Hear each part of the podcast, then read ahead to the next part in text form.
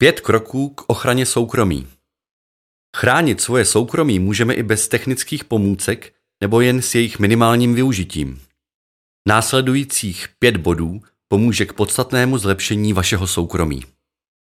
Za prvé, přemýšlejte, zda je vhodné sdílet některé informace, zejména na sociálních sítích.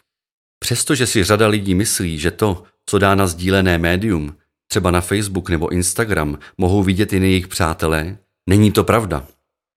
K informacím se může dostat prakticky kdokoliv. Nikdo z nás by asi nikomu nezdělil hesla, ale telefon, e-mail nebo adresu už tak nechráníme. Přitom právě tady začíná problém, který ke ztrátě soukromí vede. Za druhé, při brouzdání na internetu se snažte používat anonymní režim. Nastavení je velmi jednoduché. Prohlížeči Chrome stačí stisknout kombinaci kláves Ctrl-Shift a písmeno N, ve Firefoxu pak Ctrl-Shift a písmeno P. Tímto zamezíme například ukládání cookies do prohlížeče. Pokud jste tak trochu paranoidní jako já, pak používejte VPN. To je ale už pro pokročilé uživatele. Pokud něco hledáte na internetu, můžete kromě standardních vyhledávačů, jako je Google nebo Seznam, používat třeba DuckDuckGo nebo StartPage. Tyto vyhledávače o vás žádná data nezbírají.